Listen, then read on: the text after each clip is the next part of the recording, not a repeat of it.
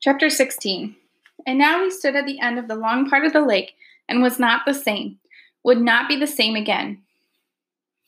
There had been many first days the first arrow day, when he had used thread from his tattered old piece of windbreaker and some pitch from the stump to put slivers of feather on a dry willow shaft to make an arrow that would fly correctly. Not accurately, he never got really good with it, but fly correctly so that if a rabbit or a fool bird sat in one place long enough, close enough, and he had enough arrows, he could hit it. That brought the first rabbit day, when he killed one of the large rabbits with an arrow and skinned it as if he had with the first bird, cooked it the same way to find that the meat was good, not as rich as the bird, but still good, and there were strips of fat on the back of the rabbit that cooked into the meat to make it richer. Now he went back and forth between rabbits and fool birds when he could, filling with the fish in the middle. Always hungry. I am always hungry, but I can do it now.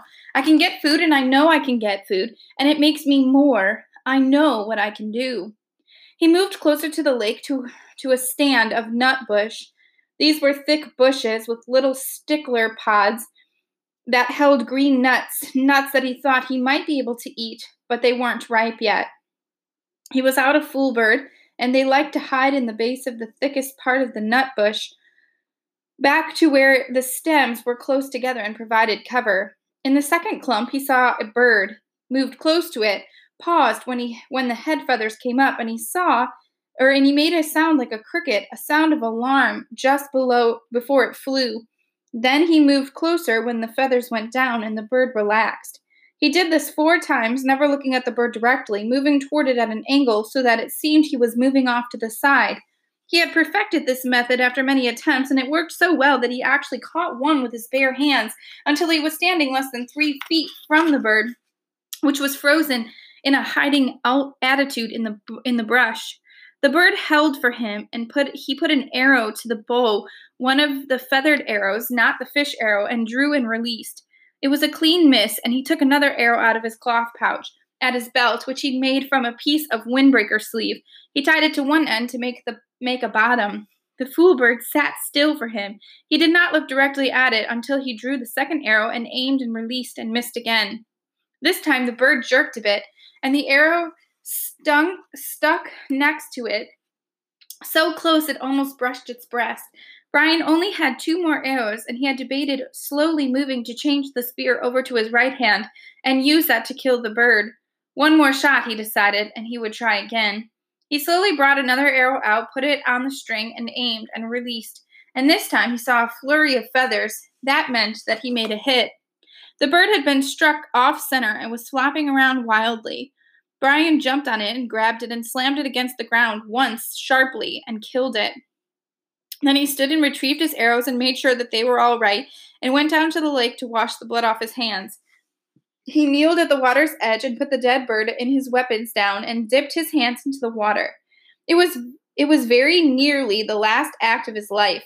Later he would not know why he started to turn, some smell or sound, a tiny brushing sound, but something caught his ear and nose and he began to turn and had his head halfway around when he saw a brown wall of fur detach itself from the forest to his rear and come down on him like a runaway truck. He just had time to see that it was a moose. He knew them from pictures, but did not know, could not guess how large they were when it when it hit him. It was a cow, and she had horns, but she took him from the left side of the back with her forehead. She took him and threw him out into the water and then came after him to finish the job. He had another half second to fill his lungs with air, and she was on him again, using her head to drive him down into the mud at the bottom. Insane, he thought. Just that, the word insane. Mud filled his eyes, his ears. The horn boss on the moose drove him deeper and deeper into the bottom muck, and suddenly it was over, and he felt alone. He sputtered to the surface, sucking air and finding panic, and when he wiped the mud and water out of his eyes and cleared them, he saw the cow standing sideways to him, ten feet away, calmly chewing on a lily pad root. He, she didn't appear to even see him or didn't seem to care about him, and Brian turned carefully and began swim crawling out of the water. As soon as she moved, the hair on her back went up and she charged him again, using her head and front hooves this time, slamming him back down and down into the water on his back this time. And he screamed the air out of his lungs and hammered on her head with his fist and filled his throat with water. And then she left again. Once more he came to the surface, but he was hurt now hurt inside, hurt in his ribs, and stayed hunched over, pretended to be dead. She was standing again, eating. Brian studied her out of one eye, looking to the bank with the other, wondering how seriously he was injured, wondering if she would let him go home this time. Insane. She wanted to move ever so slowly. Her head turned and her back hair went up, like the hair on an angry dog, and he stopped, took a slow breath. The hair went down and she ate. Move, hair up, stop, hair down, move, hair up, a half foot at a time until he was at the edge of the water. He stayed on his hands and knees, indeed, so hurt, so he wasn't sure that he could walk anymore. And she seemed to accept that and let him crawl slowly out of the water and into the trees and the brush. When he was behind a tree, he stood carefully and took stock. His legs seemed all right, but his ribs were hurt bad. He could only take short breaths, and then he had a jabbing pain, and his right shoulder seemed to be drenched somehow. Also, his bow and spear and foolbird were in the water. At least he could walk, and he had just about decided to leave everything when the cow moved out of the deeper water and left him as quickly as she had come walking down along the shoreline in the shallow water, with her long legs making sucking sounds as she pulled them free of the mud. Hanging on a pine limb, he watched her go, half expecting her to turn and come back to run him over again. But she was but she kept going, and when she was well gone from sight, he went to the bank and found the bird. Then he waded out a bit to get his bow and spear. Neither of them was broken, and the arrows, incredibly, were still in his belt in the pouch, although messed up with mud and, and water. It took him almost an hour to work his way back around the lake. His legs worked well enough, but if he took two or three fast steps, he would begin to breathe deeply, and the pain from his ribs would stop him, and he would have to lean against a tree until he could slow down his to shallow breathing again. She had done more damage than he had originally thought. She had done or sorry, just madness. When he got to the shelter, he crawled inside and was grateful that the coals were still glowing and that he had had thought to get wood first thing this morning to be ready for the day. He was grateful that he had thought to get enough wood for two or three days at a time. He was grateful that he had fish nearby if he needed to eat. He was grateful, finally, as he dozed off, that he was still alive. So insane, he thought, letting sleep cover the pain in his chest such an insane attack for no reason, and he fell asleep with his mind trying to make the moose have reason. The noise awakened him. It was a low sound, a low roaring sound that came from the wind. His eyes snapped open because not because it was loud, but because it was new. He had felt wind in his shelter, felt the rain that came with wind, and had heard thunder many times in the past 47 days, but not this, not this noise. Low, almost alive, almost from his throat somehow. The sound, the noise was a roar, a far off roar, but coming at him. And when he fully awoke, he sat in the darkness, grimacing the pain from his ribs. The pain was different now, a tightened pain, and it seemed less, but the sound, it was so strange, he thought.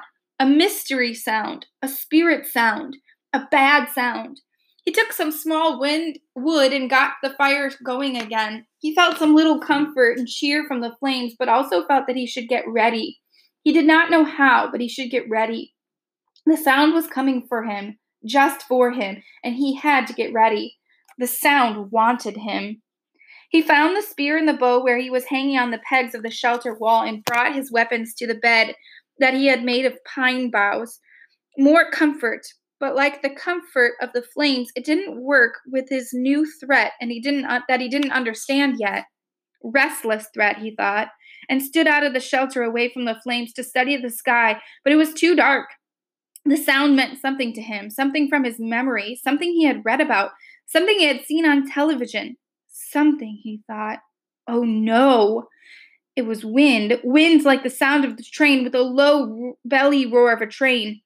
It was a tornado. That was it. The roar of the train meant bad wind, and it was coming for him. God, he thought on top of the moose, not this, not this.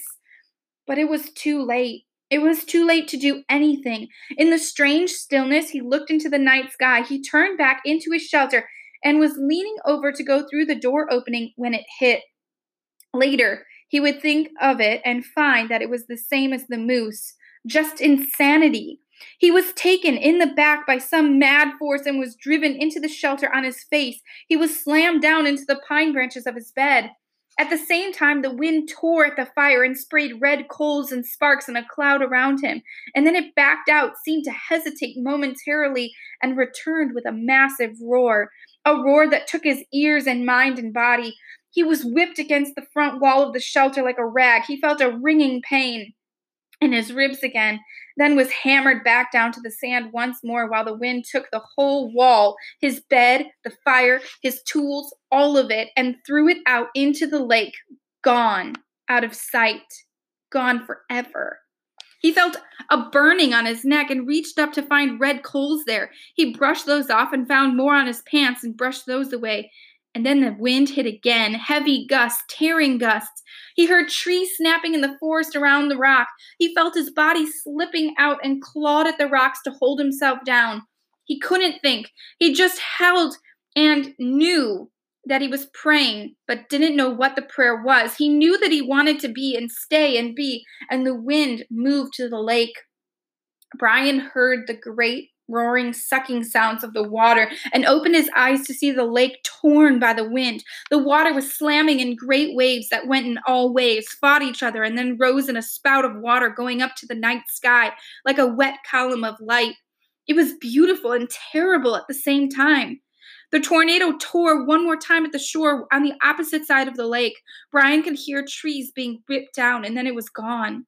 It was gone as rapidly as it had come. It left nothing, nothing but Brian in the pitch dark. It he could find nothing of where his fire had been, not a spark, nothing of his shelter or his tools or his bed. Even the body of the fool bird was gone. I am back to nothing, he thought trying to find things in the dark, back to where I was when I first crashed, hurt in the dark, just the same. As if to empathize, emph- emphasize his thoughts, the mosquitoes, with the fire gone, the protective smoke was no longer saving him. They came back in thick, nostril clogging swarms. All that was left was the hatchet on his belt. It was still there. But now it began to rain, and in the downpour, he would never find anything dry enough to get a fire going. And at last, he pulled his battered body back in under the overhang where his bed had been, and he wrapped his arms around his ribs. Sleep didn't come. It couldn't come. The insects were ripping at him. So he lay the rest of the night slapping mosquitoes and chewing on his mind on the chew, chewing with his mind on the day. This morning, he had been fat, well, almost fat, and happy, and sure of everything, with good weapons and food and sun in his face and things looking good for the future. And inside of one day, just one day, he had been run over by a moose and hit by a tornado. He had lost everything and was back to square one, just like that. A flip of a giant cone, coin, and he was a loser. But there is a difference now, he thought.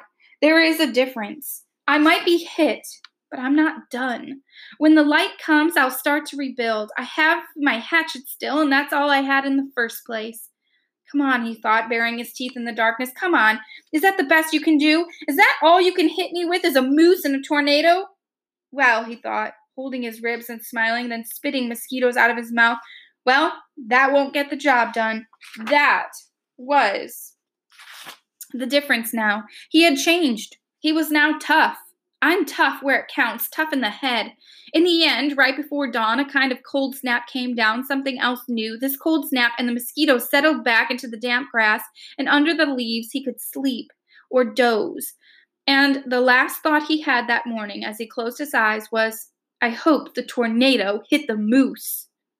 When he awakened, the sun was cooking the inside of his mouth and had dried his tongue to leather. He had fallen into a deeper sleep with his mouth just at dawn, and it tasted as if he had been sucking on his foot all night. He rolled out and almost bellowed with pain from his ribs.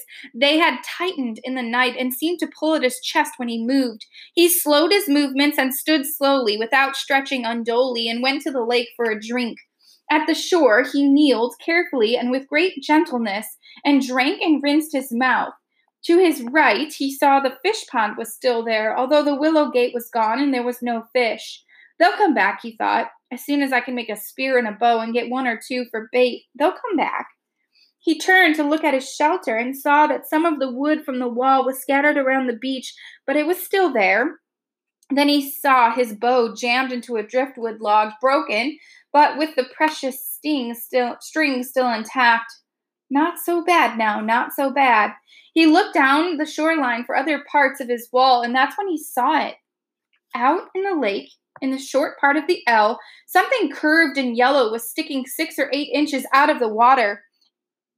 It was a bright color, not an earth or natural color, and for a second he could not place it. And then he knew what it was. It was the tail of the plane. He said it out loud, half expecting to hear somebody answer him. There it was, sticking out of the water. The tornado must have flipped the plane somehow around when it hit the lake and changed the position of the plane and raised the tail. Well, he thought, well, just look at that. And at the same moment, a cutting thought hit him. He thought of the pilot still inside the plane, and that brought a shiver and massive sadness that seemed to settle on him like weight. And he thought that he should say or do something for the pilot, some words, but he didn't know any of the right words, the religious words. So he went down to the side of the water and looked at the plane and focused his mind the way he did when he was hunting the fool birds and wanted to concentrate. Focused it on the pilot and thoughts. Have rest, he said. Have rest forever.